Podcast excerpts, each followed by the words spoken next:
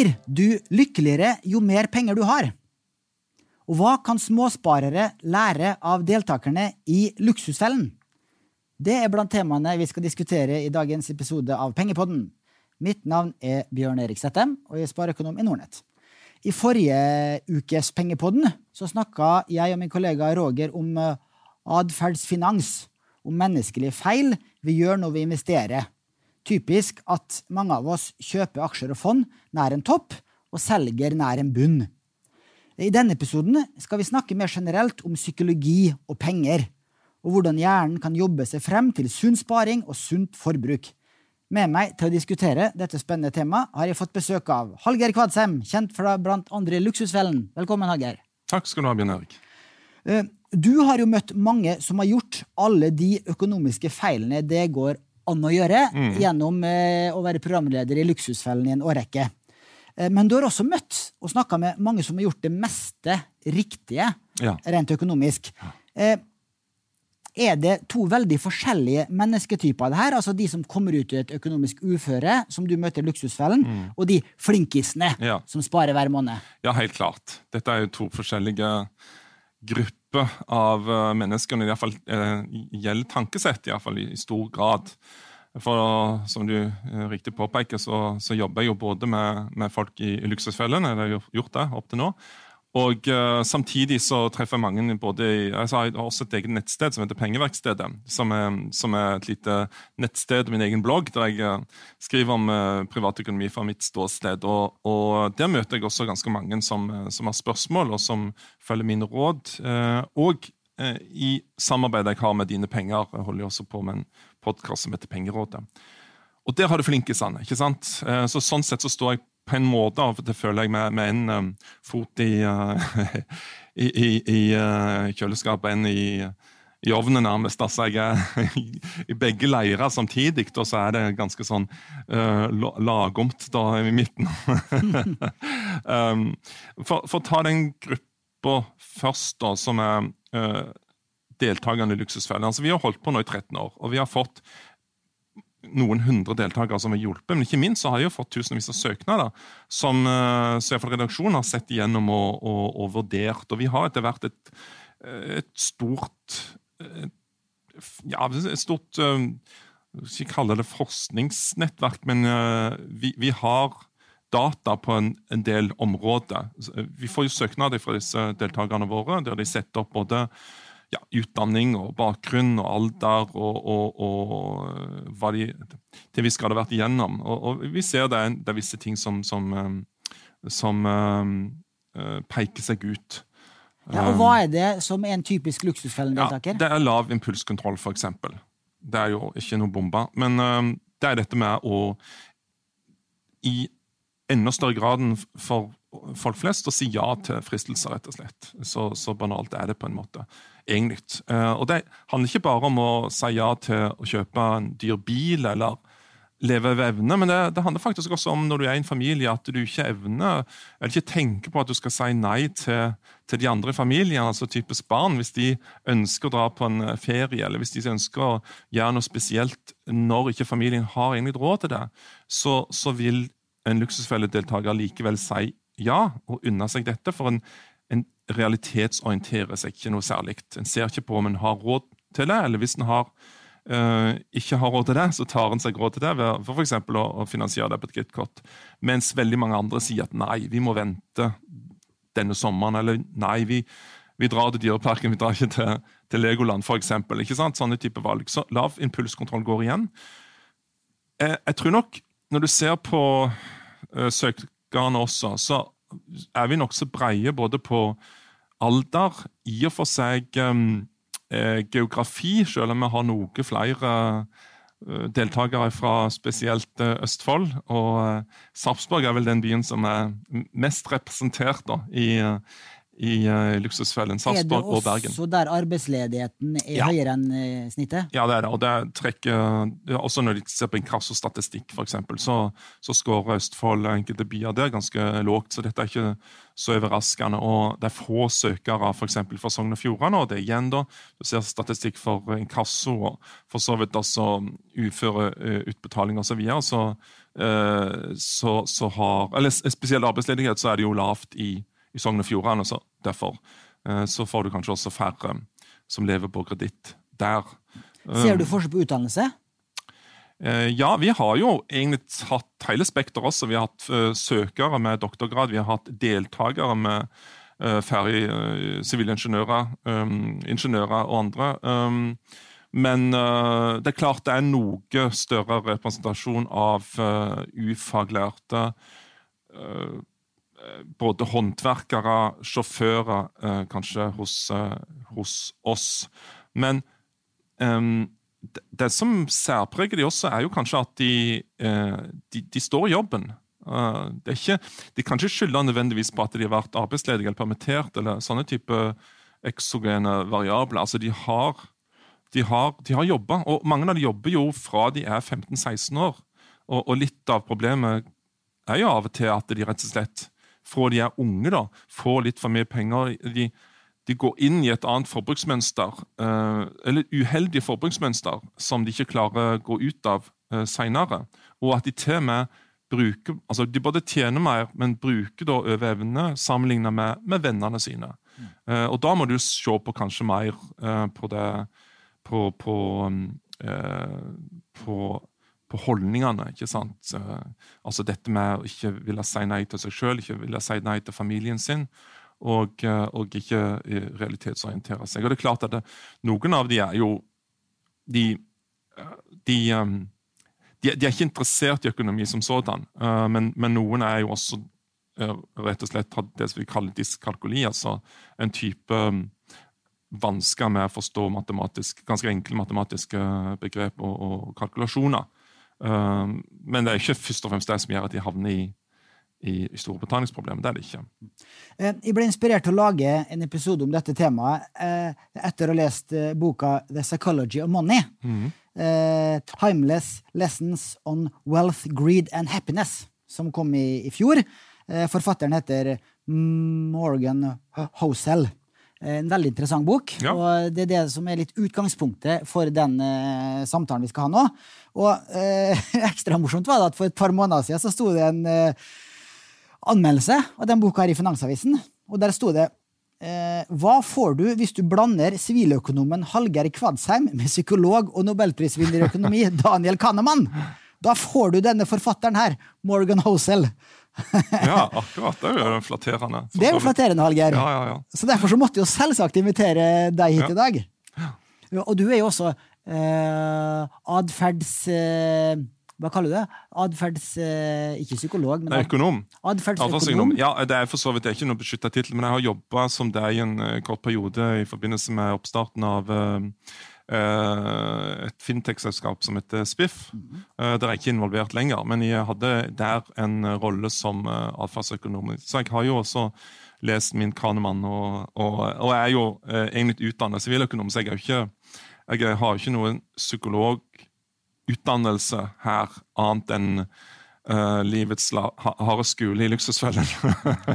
og, og, ikke minst, da, uh, bare for å trekke tilbake til i starten Eh, at jeg også har både rådgitt og, og snakka og lest veldig mange flinkiser også. Um, våre kjære både fondssparere, aksjesparere og boligsparere i Dine Penger og, og andre plasser jeg har møtt de, som er, som er ekstremt dyktige til å få pengene til å, til å, til å løpe av gårde med rentes rente. Sant, ja. Eh, og forfatterens hovedbudskap i denne Psychology Money-boka er at eh, folk flest er altfor opptatt av den harde finansielle kunnskapen mm. og er for lite opptatt av holdninger og enkle valg.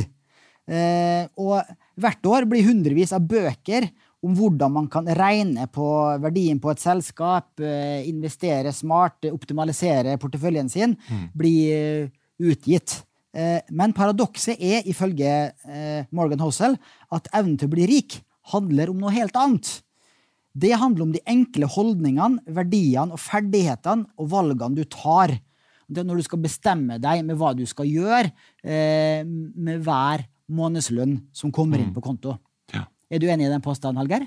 Ja, absolutt. Han trekker fram dette med altså Iallfall for å beskytte det du har spart opp, uh, og for å kanskje spare enda mer, så må du ha den der kombinasjonen av Han trekker fram som blanding av paranoia og um, frugality, altså sparsommelighet. ikke sant? Altså Sparsommelighet må du ha for å akkumulere deg kanskje rikdom, og, og paranoia så må du ha litt for å Du må være litt paranoid fordi at um, uh, for å beskytte da rikdommen din eller eh, sparekapitalen din mot de, de, verste sjokkene. ikke sant? Uh, det, er, det, er, jo det som er viktig for å Det er forskjeller som jeg trekker fram her i, underveis i boka men, mellom å uh, getting rich eller getting wealthy. Mm. Å bli uh, rik og ikke minst staying wealthy. Altså opprettholde det du har spart opp. Sant, ja. Det er en veldig viktig forskjell. Jeg skal også komme litt inn på. Mm. og Altså, for å trøste lytterne her, da, som bruker masse tid på å finne morgendagens vinneraksje og det fondet som skal slå uh, markedet i mm. neste periode, så, så uh, det uh, det er vel og bra å bruke tid på det også. Og sant, ja, hvis du skal bli en stjerneforvalter, så eh, bør du sikkert ha en mastergrad fra Handelshøyskolen og mm. bruke masse, masse tid på akkurat det her, hvordan du skal oppnå litt bedre avkastning enn markedet. Mm. Men eh, når det kommer til privat sparing, og hvordan du kan spare deg opp eh, ja, til å bli rik, eller til å leve et godt, romslig liv som, som pensjonist, så er det andre krefter mm. eh, og annen kunnskap som skal til. Ja. Og underveis så skal du ha det kanskje litt Kall det eh, Misforstå meg greit, men du skal ha det litt gøy. Altså, som du også har sagt noen ganger, at er indeksfond, for eksempel, som er nok det mest fornuftige for de aller fleste, og som jeg også har påpekt, det er jo ganske gørrende kjedelig, egentlig, sånn å følge med på. Uh, men det er kanskje den, eh, den, enkleste og beste veien til å bli mer velstående for de aller fleste. Men um, jeg vet ikke om det var han eller andre som har, som har fortalt denne historien. og han, altså Toppsjefen, han som grunnla Vanguard, som jo er eh, på, en, på, en, måte indeksfondenes fyrtårn eh, som selskap, iallfall i, i USA. Han eh, dedikerte veldig mye av tida si eh, og kunnskapen sin til nettopp å forske på, på hvorfor ikke sant, indeksfond skulle slå de aktive forvalterfondene og aktive forvaltere også. Men når det kom til hans egen Jeg husker ikke navnet på han topplederen. Jack Bogle. Ja, mm. Når han kom til hans egen formue, så ja, han investerte store deler av den i nettopp sine egne fond, sine egne indeksfond, for all del. Så han, han, levde jo sånn som han lærte. Men samtidig så uh, hadde han jo også en sønn som gikk den uh, andre veien. Uh, kanskje det var en sånn slags opprør, dette. han ble en type aktiv forvalter.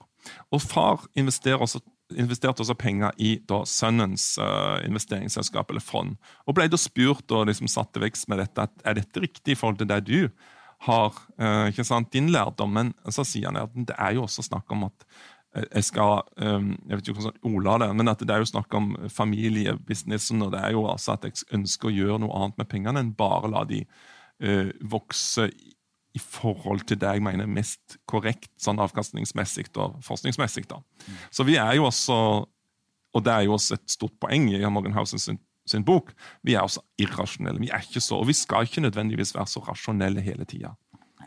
Og eh, du trenger ikke være rasjonell. altså Så lenge du opptrer noenlunde fornuftig i de fleste situasjoner, så er det tilstrekkelig. Ja. er jo også et annet poeng. Iallfall i finans, ja. Mm. ja. ja.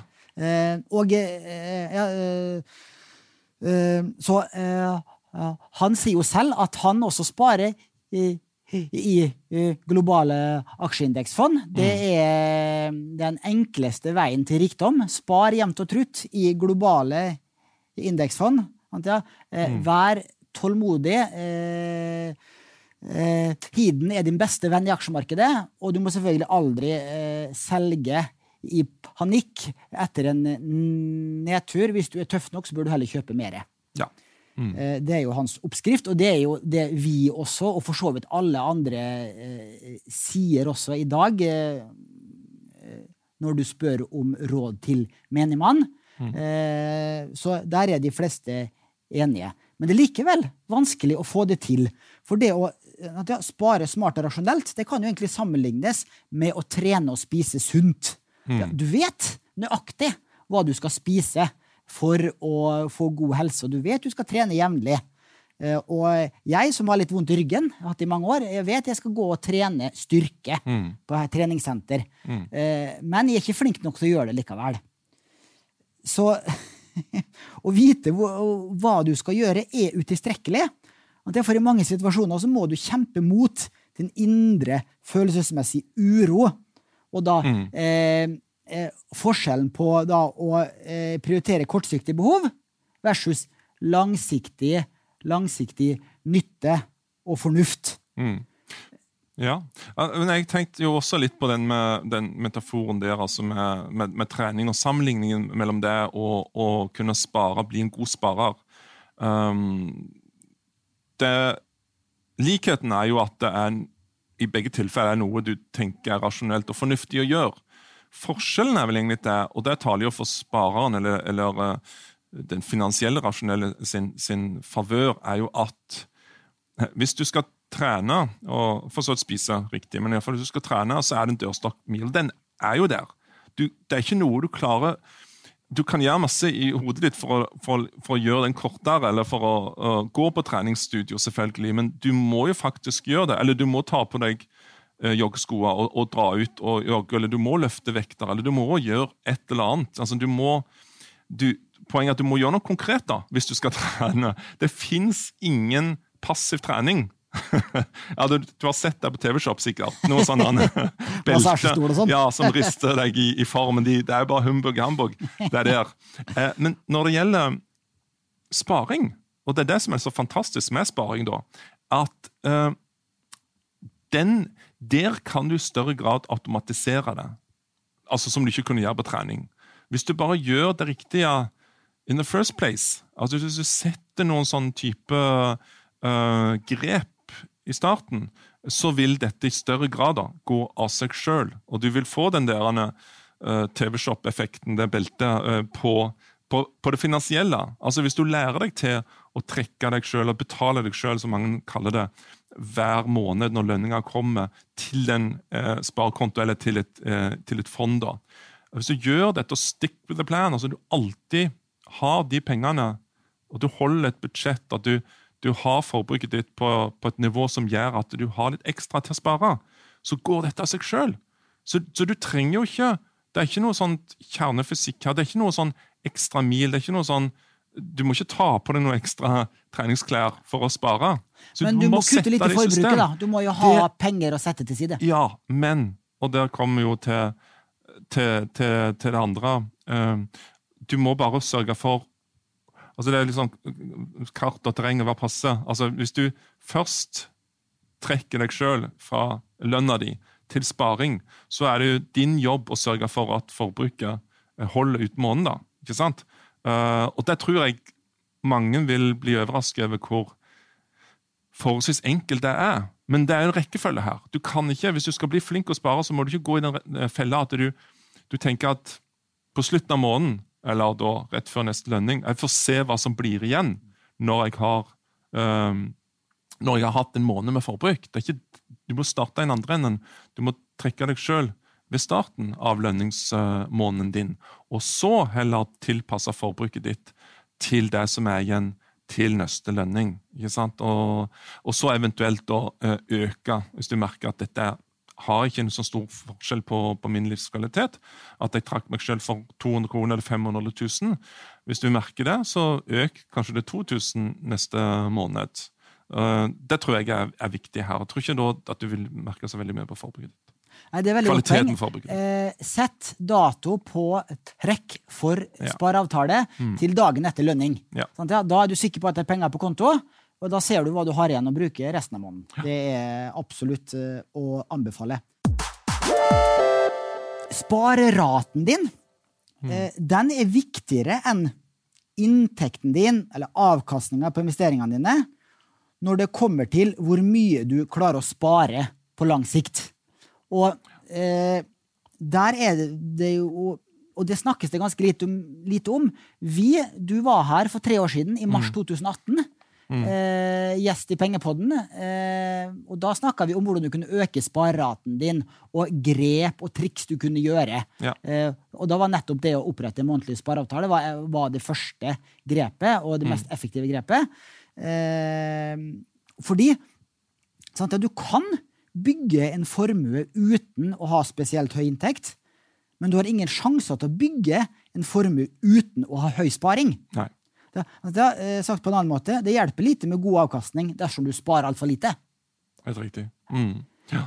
Så eh, eh, hvilke andre enkle grep eh, vil du eh, Jeg kan jo opp, opp, opp, oppsummere selv det vi snakka om for tre år siden, så kan hjelpe litt på veien. For mm.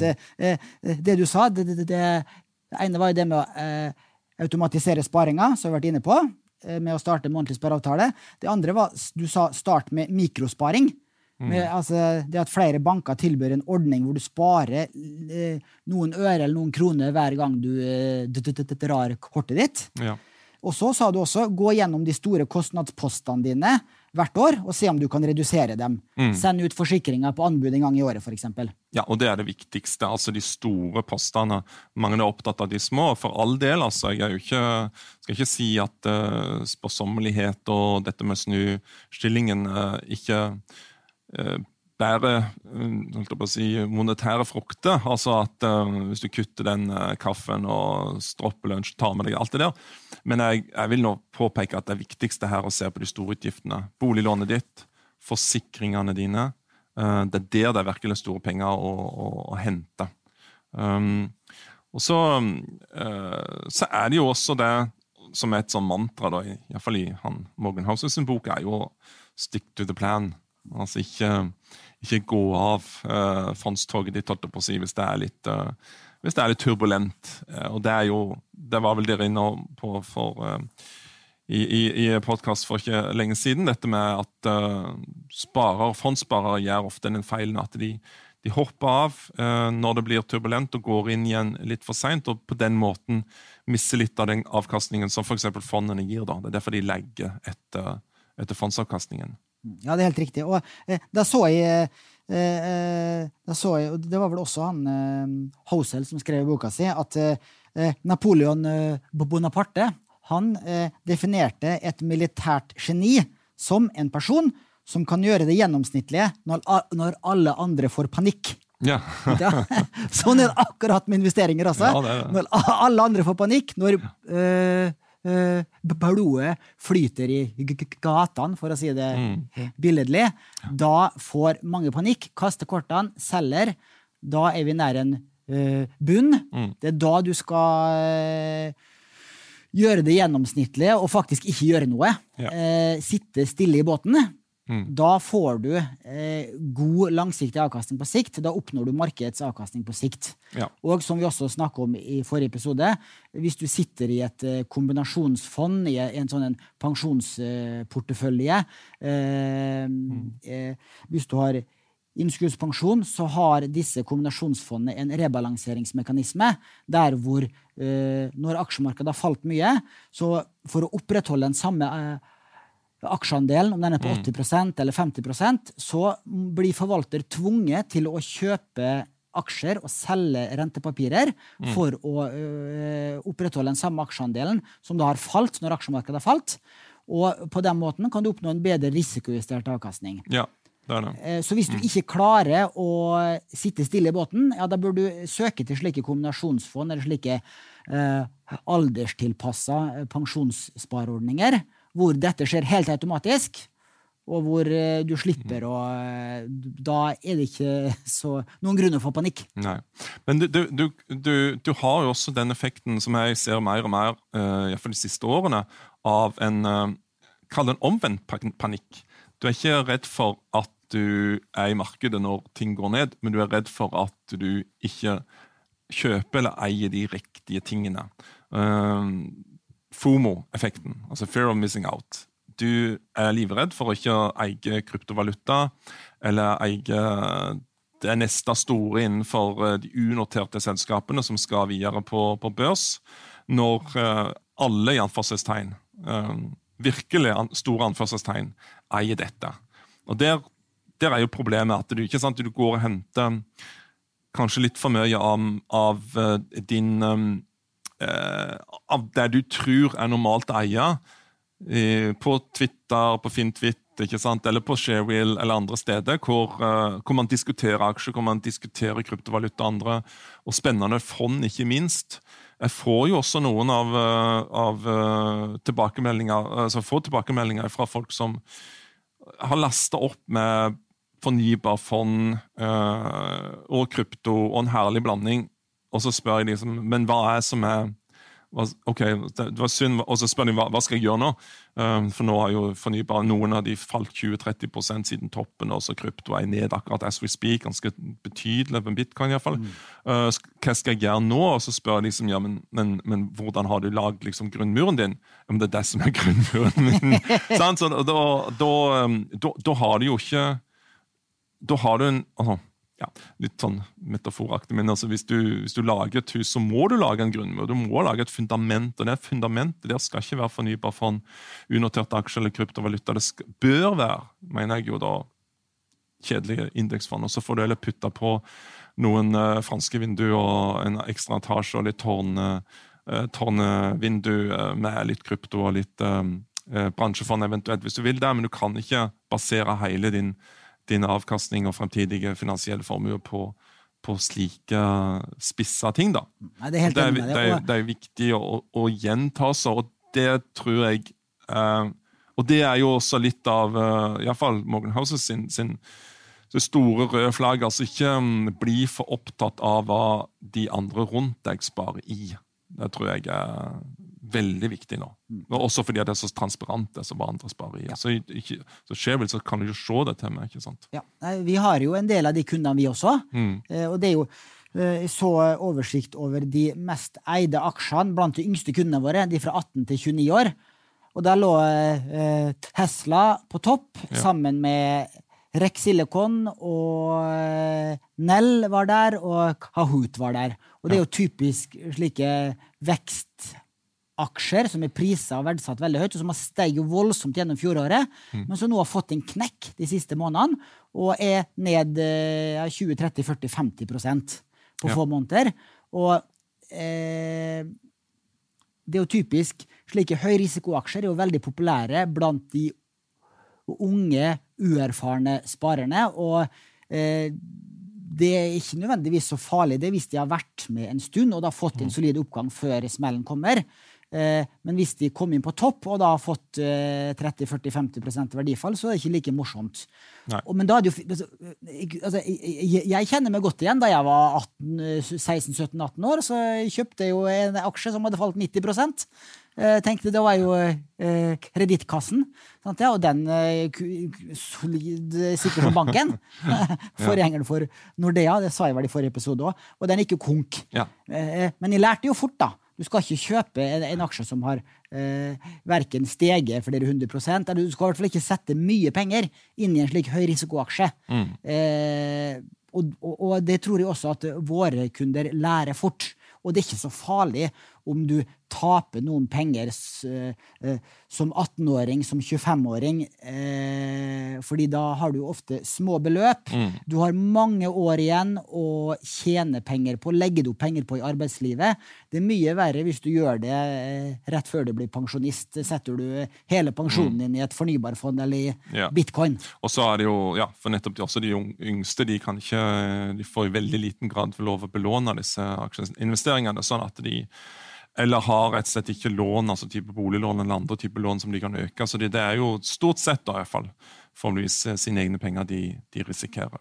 Eh, vi må snakke litt om eh, oppdragelse og oppvekst, og hvordan det påvirker oss i voksen alder. For eh, det er gjort en del studier på det også, og mm. Eh, veldig mange studier viser at fattigdom går i arv. Ja? Er du fattig som barn, er det større sannsynlighet for at du blir fattig som voksen. Eh, du har kikka litt på sånne studier før, Hallgeir. Kan du utdype? Ja, det, det, er ikke gjort så Den ferskeste er jo faktisk ti år tilbake i tid, men som var en ganske anerkjent studie utarbeidet av SSB, som, som, så på altså inntektsforskjeller om, om, de gikk i arv, om det er mulig å se at de som da hadde, for, eller de som hadde foreldre med lav inntekt, om de også da, når de selv var yrkesaktive alder, om de selv gikk inn i, i lavinntektsgruppe. Og til en viss grad så, så, gjorde de det. Både når det gjaldt um, inntekt og, og, for så vidt formue. Um, en uh, tidligere studie, eller den fra 2009, viste at hver femte 20-åring som tilhørte en familie som mottok sosialhjelp i 1994, sjøl ble sosialhjelpsmottakere ti år senere, altså langt flere enn det som er snittet. Uh, det har også vist at lønnsforskjeller som eksisterte blant fedrene, i stor grad ble overført til, til sønnene deres, selv om utslagene helt klart var mindre i Norge enn i, i flere andre, andre land. Um, så, eh, og Det gjelder jo på, på inntekter primært, men, men, også når det gjelder formue, og spesielt høyere formue. Ikke unaturlig da, siden vi også har arv. ikke sant? Altså at Høy finansiell formue da går i arv. Eh, men, eh, men, det er jo i og for seg ikke så overraskende. Altså Dette følger jo, dette følger jo av um, nærmest arverekkefølgen, at de som har mye de som, de som har mye i dag, deres barn skal også få mye i morgen, ikke sant? for de arver. Men, men at også inntektsforskjellene til en viss grad også er, repliserer hverandre, det er jo kanskje litt mer Folk vil kanskje ikke si overraskende, men det er iallfall funn som, indikerer det. Mm, mm. For uh, som du er inne på, Norge er jo et av uh, landene i verden som, uh, som har minst økonomiske forskjeller mm. I befolkninga, og med høy grad av sosial mobilitet. Også innenfor de ulike samfunnslagene og inntektslagene. Uh, men det er likevel en ganske klar sammenheng at fattigdom går i arv, og også at barn av sosialhjelpsmottakere i stor grad selv risikerer å bli mottakere av sosialhjelp som ja. voksne. Mm. Der ser du også eh, at familiebakgrunn spiller inn. Og det har jo altså, hvis, hvis, eh, Og også er det vel en viss sammenheng med utdannelse også. At eh, Har du høyt utdanna foreldre, så er sannsynligheten større for at du tar en høy utdannelse selv. Ja, helt klart. Det er det jo. Og derav også får noe høyere inntekt. Så man må justere dette litt også for, for, for de. Um, og det er jo slik vi erfarer i, i Luksusfellen når vi, vi, har våre deltakere, at uh, til en viss grad altså økonomisk kompetanse uh, går nok også litt i arv, kan du si. Uh, det heter jo seg at uh, eplet ikke faller langt fra, fra, stammen. og Det er ikke slik at i alle familier, eller alle de som er deltakere i Luksusfellen, så, så, har også familier slitt med betalingsproblemer. Men det er nok litt mer gjennomgående at de, økonomi et, er ikke et stort tema i de familiene, var ikke et stort tema i de familiene der deltakerne vokste opp. Um, og uh, det er nok større grad også der uh, Uh, slik at mor eller far har hatt økonomiske problemer, uh, at, uh, og, at, og, at, også barna da får det. Du finner, alle, du finner også de som har vært, en, altså, har vært i familier med veldig sånn streng, streng, økonomisk kontroll, men som likevel havner i, i luksusfellen. Men, men, alt i alt og da, Jeg husker også at jeg har lest noe om jeg tror Kristian Påske fra Oslo Met har, har um, sett litt på, på bakgrunn for, for, personer som har betalingsproblemer, at det eh, familiære forholdet går inn også, også der. da.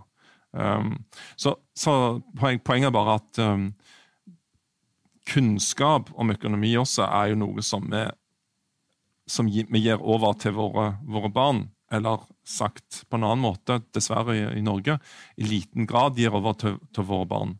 Og Det er jo også med, no, og med på å bestemme om uh, neste generasjon uh, er flinke til å sette av penger, eller om de går i disse typiske uh, kjøpekortfellene. da.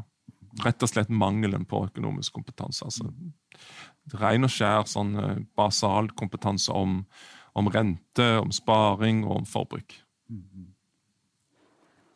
Um, et eksempel fra uh, boka. da. Uh, nå er jo Norge og USA svært forskjellige, men likevel. Morgan Hosel skriver det at i USA så er det lavinntektsfamilier som bruker mest penger på lotteri og pengespill. Mm.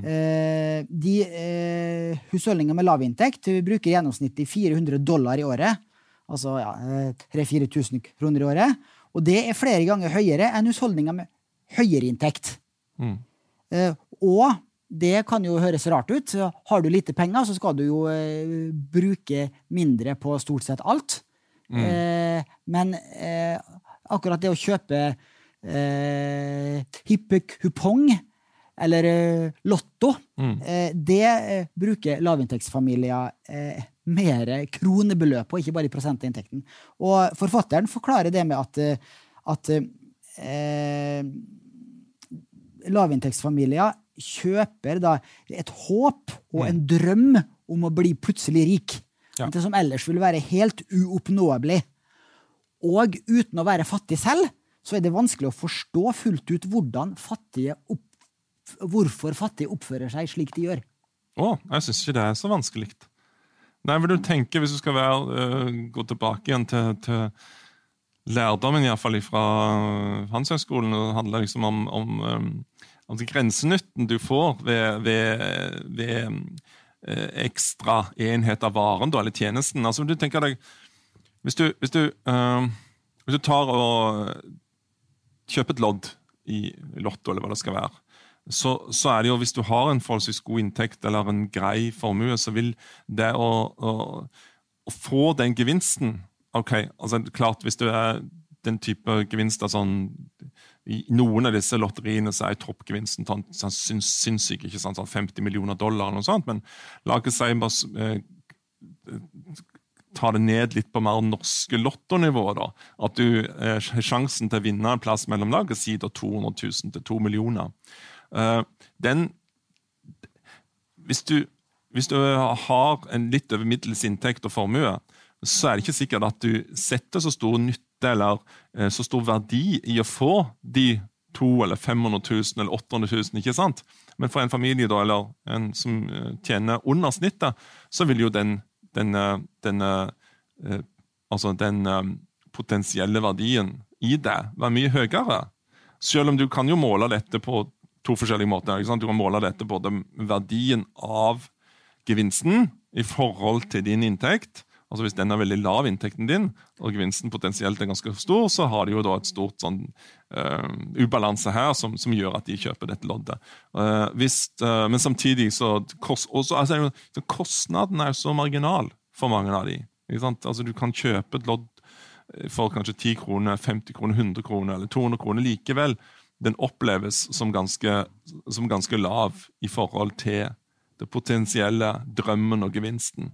Men, men, altså, det er selve den gevinsten som ikke, tenker jeg da, settes så høyt for en da, familie som har en helt, litt over snittet inntekt. Så jeg syns egentlig ikke det er så veldig rart, det.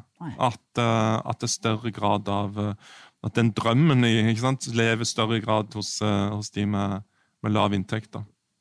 Ja, det, det, er et godt poeng, det, altså. Vi må snakke litt om flaks og dyktighet også. Ja. For det er jo To av kapitlene i boka omhandler det. Og eh, eh, han skriver det, og det er jeg helt enig i, at resultatene eh, i, i da folks økonomiske liv bestemmes av mer enn innsats. Mm. Eh, flaks og risiko spiller ofte en viktig rolle i individuelle resultater. Eh, bare det at vi to er født i Norge, er flaks. Ja, eh, og vi er vokst opp i en tid med enorm velstandsutvikling. Eh, det er også flaks. Mm. Et eksempel fra boka er jo at Bill Gates, eh, Microsoft-gründeren, han gikk på en av de eneste videregående skolene i verden som hadde gått til anskaffelse av en datamaskin i 1968. Ja. Og det var en eh, Og var det ikke for eh, anstrengelsen til eh, læreren eh, på skolen der, som da skaffa en, en, en svindyr teletype datamaskin, så er det lite sannsynlig at Bill Gates ville hatt den karrieresuksessen som han hadde. Eh, det var også en annen lynskarp elev på den samme skolen, eh, Hente eh, Evans, eh, som også var like interessert som Bill Gates i d- d- data. Eh, men han døde i en fjellklatrerulykke før han ble uteksaminert. Han hadde uflaks. Ja. Bill Gates hadde flaks. Mm. På rett sted til rett tid, tilfeldigvis. Ja. Mm. Masse sånne eksempler i eh, historien. Mm. Og, eh, for å ta et norsk eksempel eh, Kjell Inge Røkke. Eh, han eh, har jo da eh, blitt en av Norges rikeste ved å ta veldig, veldig høy risiko underveis Mm. i livet sitt. Det, han var jo en skoletaper, kom fra hjembyen min, mm, Molde. Læreren hans sa jo det at Kjell Inge, den dagen du får det førerkort, da kan du anse deg selv som en suksess, for noe annet klarer du neppe å oppnå her i livet. Faen lærer. Sant, ja? ja en ganske, ganske stygg kommentar. Eh, eh, men eh, Røkke dro jo til Alaska i begynnelsen av 20-åra. Eh, altså, da han var rundt 20 år, på, av, av, eh, eller på slutten av 70-tallet. Og Da kjøpte han sin første fiskebåt som 24-åring. Eh, Jeg har jo selvfølgelig lest eh, Røkke-biografiene, de to som har kommet. Eh, og han kjøpte den fiskebåten for litt over 1 million dollar, med lite henkapital og mye gjeld. Mm. Og det var ingen suksess. Masse feil på båten. Eh, han hadde blant annet en brann som han tapte masse penger på. Og han balanserte på en veldig stram økonomisk line de, sta de første årene der, og med stadige krav fra kreditorer og rettslige stevninger. Og eh, i, i, i den boka til uh, Unna Stavrum, som kom ut i 2010, så står det også en historie om at uh, der han uh, eh, på et senere tidspunkt sendte ut en båt som ikke var sjødyktig, som Røkke visste ikke var eh, noe særlig solid, ut på havfiske eh, når det var meldt dårlig vær. Og, eh, den, og der var det en mann som eh, falt over bord, og som eh, omkom. Og da ble det en eh, rettssak i etterkant, og eh, der ble Røkke satt i et ganske dårlig lys. Mm. Så skillet mellom en modig og misjonær forretningsmann eh, og en eh, uansvarlig eh, gambler, det skillet er ganske tynt. Ja. Og eh, Røkke med litt annet eh, eh, utfall der, så hadde ikke han vært en av Norges rikeste i dag. Nei, det fins kanskje ni andre Røkke-lignende personer da, som har gjort mye av de samme um, Tatt mye av den samme risikoen og satsa på, på det samme som Røkke gjorde tidlig, men som, som, som ikke lyktes. Og de er i dag kanskje Jobber de på, på en annen fisketråler, de ansatt en plass, eller de har ikke hans, eh, har hatt hans suksess. da. Så det er helt klart uh, flaks er definitivt med som et element. Det er klart Når du tar høy risiko, skyhøy risiko, som en del av eh, Norges rikeste har gjort, eh, så, eh, så vil du eh, eh, Så vil mange da eh, få se baksiden av det. Og noen framsiden, holdt jeg på å si, noen lykkes. Men også fordi at de har hatt litt flaks i, i perioder, og, og nå er det blant eh, Norges rikeste. Det er jo liksom det som er Jeg blir av og til spurt i sånne holdt jeg på å si, litt sånn fantasiartikler, vil jeg nesten kalle det. sånn, Slik blir du rik fort. Eh, eh, og det sier jeg jo at det er jo ikke noen sånn Det er jo ikke noen trylle det, Dessverre så finnes det ikke noen sånn easy fix for å bli rik fort. Mm, det du må gjøre, du må enten ta en sinnssyk risiko, og det vil de fleste ikke ønsker jo de fleste ikke å ta. Men skal du bli rik fort, så må du kanskje gjøre det. Starte noe sjøl, f.eks. Pantsette hele huset ditt og litt mer. ikke sant? Og satse. Og vite samtidig at eh, de fleste faktisk ikke klarer dette. Da kan du bli rik fort. For de aller fleste andre så, som ikke ønsker å leve med den eh, risikoen, så, så er det den eh, vanlige eh, gode sparinger som gjør deg, om ikke rik, så iallfall forholdsvis velstående. At du stick with the plan. Det er jo interessant å merke seg at med unntak av de som eh, Det er jo også den tredje retningen i å bli rik, det er å bli født rik. Sant? Arvinger er det mange av på kapitals 400 rikeste. Men hvis du ikke er arving, og hvis du ikke har hatt skyhøy risiko, du renser vekk deg Det er ikke mange av de som er på den lista over de 400 rikeste, som har gått for på Norges handelshøyskole eller på Handelshøyskolen BI. Fordi der lærer vi sammenhengen mellom risiko og avkastning, og blir vettskremt. Antagelig så skulle vi hatt litt mer fandenivanskhet, for vi blir plukka av ganske mye av den risikosøkningen når en går og studerer på, uh, på en økonomihøgskole. Så det er jo kanskje det fremste råd jeg bør gi til alle de som ønsker å bli rike, ikke gå på NHH. altså, men du finner mange av de eh, som er i sjiktet eh, uh, uh, under de ja. aller rikeste. Ja, ja, som har tatt lang utdannelse. Det, mm. Arne Fredli gikk på Handelshøyskolen. Ja, Øystein Strass Betalen, sivilingeniør. Og der har du kanskje også fått Ja, de, de, de, er jo ja, de er nettopp i en sånn, i en sånn uh, gruppe som, som, har vært der i, en stund. Men, men, du har også et segment som har vokst seg større og større. De som er veldig flinke på et kompetanseområde som, som er høyt uh, verdsatt, uh, type uh, corporate finance, forretningsadvokater eller fotballspillere, for den saks skyld. Altså, det er noen yrker som blir i bokstavelig talt veldig høyt verdsatt. Du kan tjene veldig mye penger, mye mer enn du kunne relativt sett for 20 år siden. Profesjoner der du må ha høy utdanning. Og det var det faktisk ikke så mye av for 20-25 år siden. Det er også en type Um, en måte å bli rett og slett rik på. Mm. Altså ordentlig rik. Av forretningsadvokater, folk som jobber i corporate, aksjeanalytikere Ikke så mye meglere blir jo helt stinking rich altså, på, på, flere hundre millioner bare ved å stå og være vanlig anførselstegn ansatte. Mm, mm. Eh, og, og, så, eh, du, du, ser eh, de som har eh, starta fra scratch og blitt veldig rike. Eh, Røkke, Fredriksen, Mm. Sten Erik Hagen, Reitan, ja. Stordalen. Olav Thon, ja. Ola Thon. Mm. Mm. Eh, det de også har vært flinke til, er jo at okay, de har tatt kjemperisiko i starten av karrieren sin. Mm. Og så har de eh, ja. diversifisert etter hvert. Nettopp. Sant, ja? Da har de eh, spredd risikoen, mm. eh, kjøpt litt eiendom. Sant, ja? Eh, de har ikke bare eh, holdt seg til den Nei. bransjen de starta innafor for å sikre verdier. Og så har de nok tatt ned risikoen nå på de riktige uh, uh, på, på, på, de riktige øyeblikkene i livet også, vil jeg vel si. Også, også sånn som Røkke. De har ikke gått i Ida Vollvik-fella. ikke sant? Du blir veldig rik, og så vil du bli enda mye mer. Du ønsker så enormt å bli enda mye mer kjemperik. Mm. Du starter med en milliard, og så ønsker du to. Eh, og så begynner du å daytrade når du egentlig ikke har kanskje så god greie på det, og så taper du alt. Ja, det er et veldig godt poeng. Eh, og, da må du eh, Og det er to forskjellige egenskaper. Sant? Det er også bli rik, mm. i hvert fall på kort tid, og det er også forbli rik. Ja. Det er to forskjellige strategier, og det er veldig viktig å være klar over. Mm. Og når du da har kommet opp på et komfortabelt nivå, da bør du passe på å diversifisere risikoen. Uh, altså spre risikoen uh, over flere bransjer.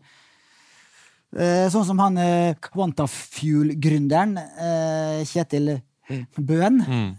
som da ble eh, berettiga kritisert for at han solgte en stor aksjepost på et tidlig tidspunkt etter at kursen har gått mye. Mm. Han ville da kjøpe seg et dyrt hus ja. på Oslo vestkant, var det vel.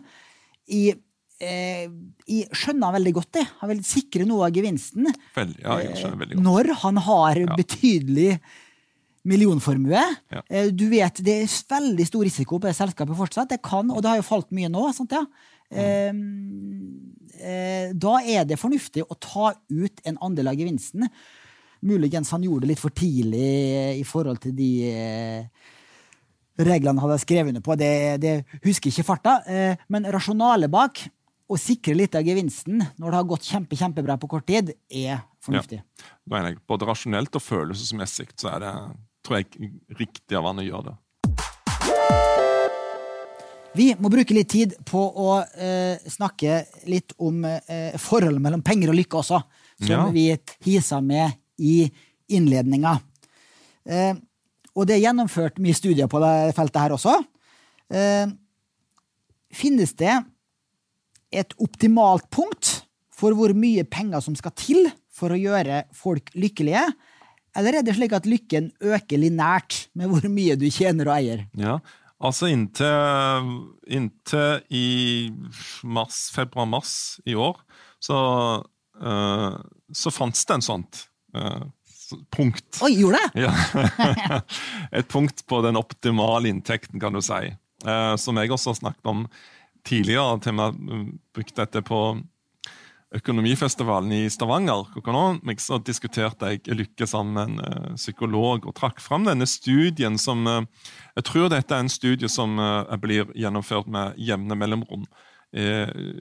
orkestrert av noen forskere på Purdue University som tar bruk den såkalte Gallup World Poll, som blir besvart av ikke mindre enn 1,7 millioner mennesker. Så det er en ganske svær sånn sett studie fra 165 land.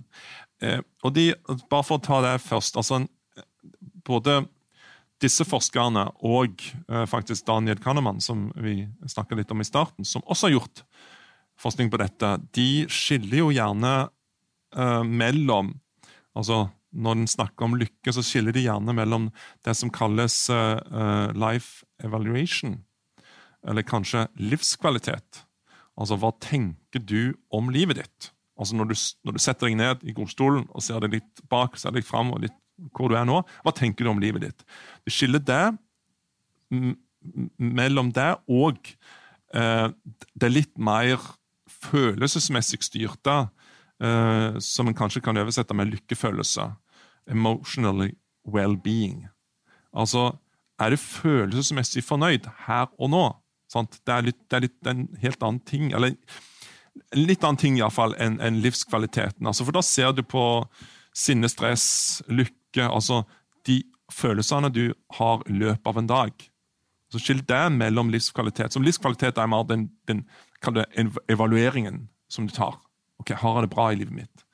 Og Hvis en da deler på, på de to, så ga den første studien, den fra Purdue, den ga eh, et beløp på 95 000 dollar når det gjaldt livskvalitet. Hadde du eh, en inntekt da, på 95 000 dollar Per person eller per, husholdning? per, eh, per person, Jeg tror det var per mener jeg det. Ja. Um, så, eh, så ville du ikke oppnå en særlig høyere lykkefølelse av å få høyere inntekt. 650 000 kroner? Nei, 95 000, nei, det, dollar det er jo eh, Hva blir det? Det blir jo tett opp til blir ikke det 780 000 eller noe sånt. noe. Eh, For, for, for, det er jo god livskvalitet. Ja, 95 000 dollar, ja. Ja, 95 000 dollar. Eh, derimot, for å bli følelsesmessig fornøyd, for liksom, åh, har denne lykken, så bikker den på mer 60 000-70 000 dollar. Så da har du lavere nivå, da. Eh, så du skal, for å være en lykkelig person da, eh, i store, i det hele, i løpet av hverdagen, så skal du altså tjene mellom 60 000 70 000 dollar, som vil, vil bli da sånn eh, fem, drøyt fem, 550 000 eller noe sånt, i norske kroner. Men skal du ha en god livskvalitet, så skal du litt høyere. Altså 780 000. Så det er Og hvis du kjenner mer, da? Går lykken ned, da, eller? Mm, ja, jeg, jeg fant ikke tilbake Jeg mener at de faktisk så litt på at eh, på, på følelsesmessig fornøythet, fornøydhet kan du si, så, så har jeg sett studier der lykken faktisk har gått litt ned når du tjener veldig mye mer. Mens livskvaliteten, der, der flater den ut. Så den går ikke ned, men ikke sånn særlig mye opp heller. Og det kan jo være forklarbart til en viss grad også med at disse type tingene som, som en føler på stress, sinne um, Hvis du er en som tjener veldig mye, du kanskje du jobber i posisjoner med veldig mye ansvar, veldig mye stress, uh, eller du har arva en stor formue med mye krangel i familien og andre grunner. Det er ikke sikkert at du føler sånn fra dag til dag, fra sekund til sekund, en slags, en, den samme lykkefølelsen som en kanskje har hvis en er en vanlig ansatt med en ålreit lønn. da. Mens på livskvalitet så er det litt høyere.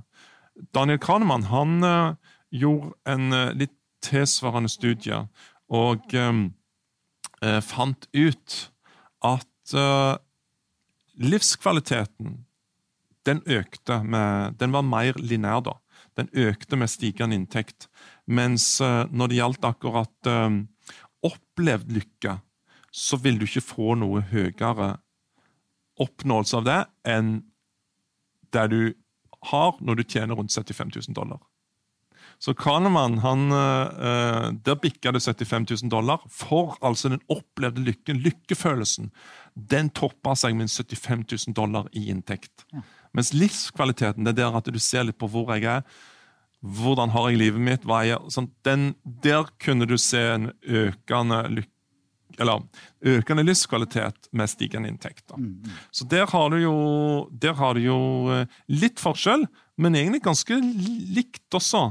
På, på, på, nivået. Rundt 75 000 dollar, amerikanske dollar ikke sant, i de to studiene. Så kom det jo den, en enda ferskere studie, studie som ble publisert tror jeg, eh, rett etter nyttår, um, i tidsskriftet PNAS.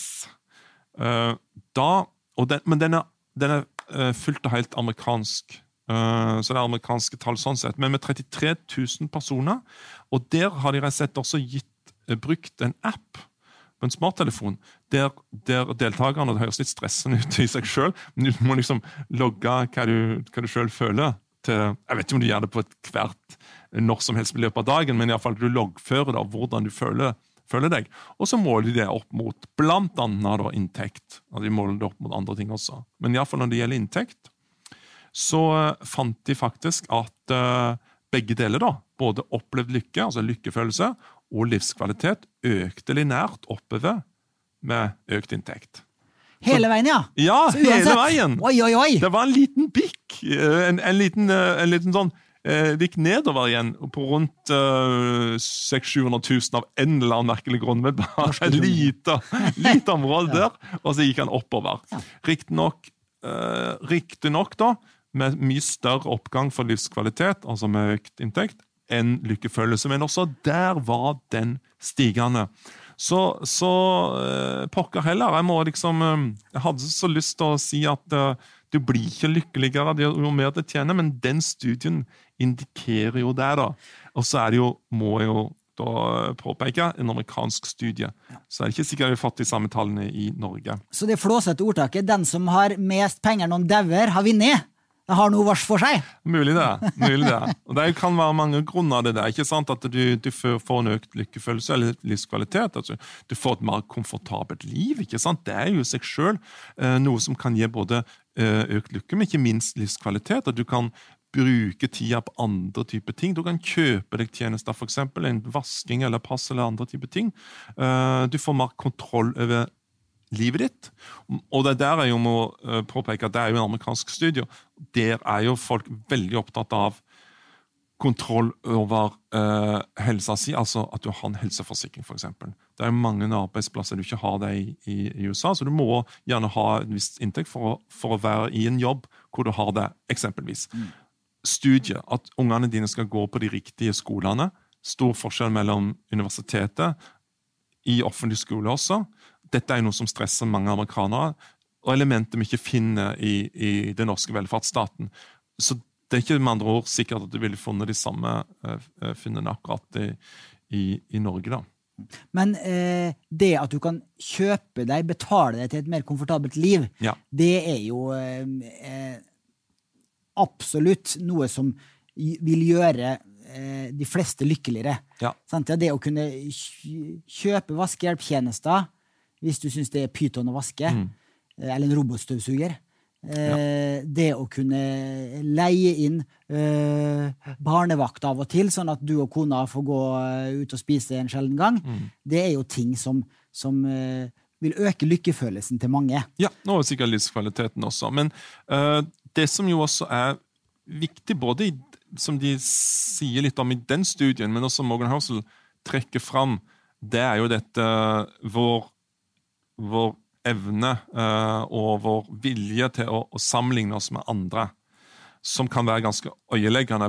Og det er jo interessant både for følelsen av lykke livskvalitet, men også på å bli en god sparer. Fordi um, det er viktig at hvis du sammenligner deg hele tida med naboen og de som er rundt deg og familie, med hva de har, så kan det føre til et lavere lykkenivå, ikke sant? gitt samme inntekt, uh, enn hvis du ikke er så, så voldsomt på å sammenligne deg sjøl. Og, og, det samme gjelder jo også sparing. Altså Hvis du hele tida sammenligner deg på Twitter eller på Sharewill eller på andre forum du er i, med de som er i anførselstegn best, da. altså de som kan vise til at de var inne i, i, uh, i Quantafuel på riktig tidspunkt, eller de som eide den og den kryptovalutaen akkurat i den og den perioden. Hvis du går deg litt blind i det også, og får den fomoen, så kan du også bli både en dårligere sparer, og du kan bli litt ulykkelig av det, rett og slett, fordi du, du oppnår ikke det samme som, uh, som andre. Så, så, den evnen der, det å gi litt rett og slett uh, faen, den er viktig, tror jeg. Både i sikkert livet generelt, men, men også på, for å bli en god sparer. da.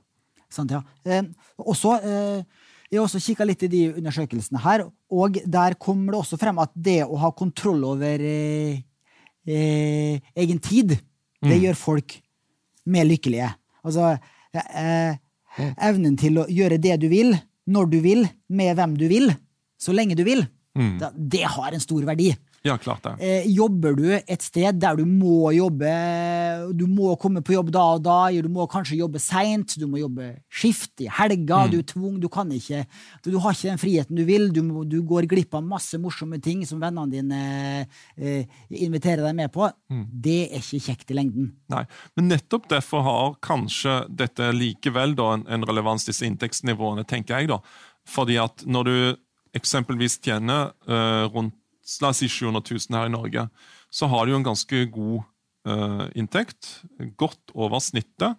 Og du jobber da kanskje da i, i en stilling som kanskje er interessant, men ikke gitt at den har uh, mye ansvar nødvendigvis. Fordi at Hvis du tjener mer enn det, så får du jo med bl.a. ganske mange ja, kanskje mellomledere, andre ledere, sjefer, forvaltere, andre som lever et mer stressfullt liv, og der du altså får eh, høyere stressnivå og, og, en del sånne type elementer som du ikke kanskje ønsker. Du ikke lenger føler at du eier din egen tid. Mm. Og Sånn sett så hadde jeg jo håpet at fortsatt disse her inntektsgrensene, eller denne gode 70 eh, eller 75 000 dollars-grensa for optimal lykke og inntekt, at den ble holdt. Eh, og eh, jeg vet ikke. Kanemann må kanskje revidere sin studie. og Håper han havner på samme nivå, kanskje. Sant, ja. Da skal vi gå inn for landing. Jeg kan avslutte med en litt morsom historie fra boka til ettertanke. Og det var Han fortalte om to amerikanske forfattere. Eh, eh, hørte Vannegøt og eh, Joseph Heller, som deltok på en fest i eh, villaen til en eh, hedgefondmilliardær. Og da eh, sier Vanne Vannegøt til hun andre forfatterkollegaen, eller han andre forfatterkollegaen, at han hedgefondmilliardæren som arrangerer denne festen, her, han, han, tjener nok mer penger på én en enkelt dag enn du tjente på den siste boka du ga ut, mm. eh, som var Catch 22. Da. Eh, og da svarte Joseph Heller ja, men jeg har noe som han aldri vil få. Jeg har nok. Ja, nettopp. La oss avslutte med det. Ja. Tusen takk, du, for at du kunne komme i dag. Bare hyggelig. Og tusen takk til alle som hørte på. Og eh, penger betyr ikke alt, men det er nøkkelen til resten. Ha en fin dag. Penger, penger, penger. Penger, penger, penger. Penger, penger, penger, penger.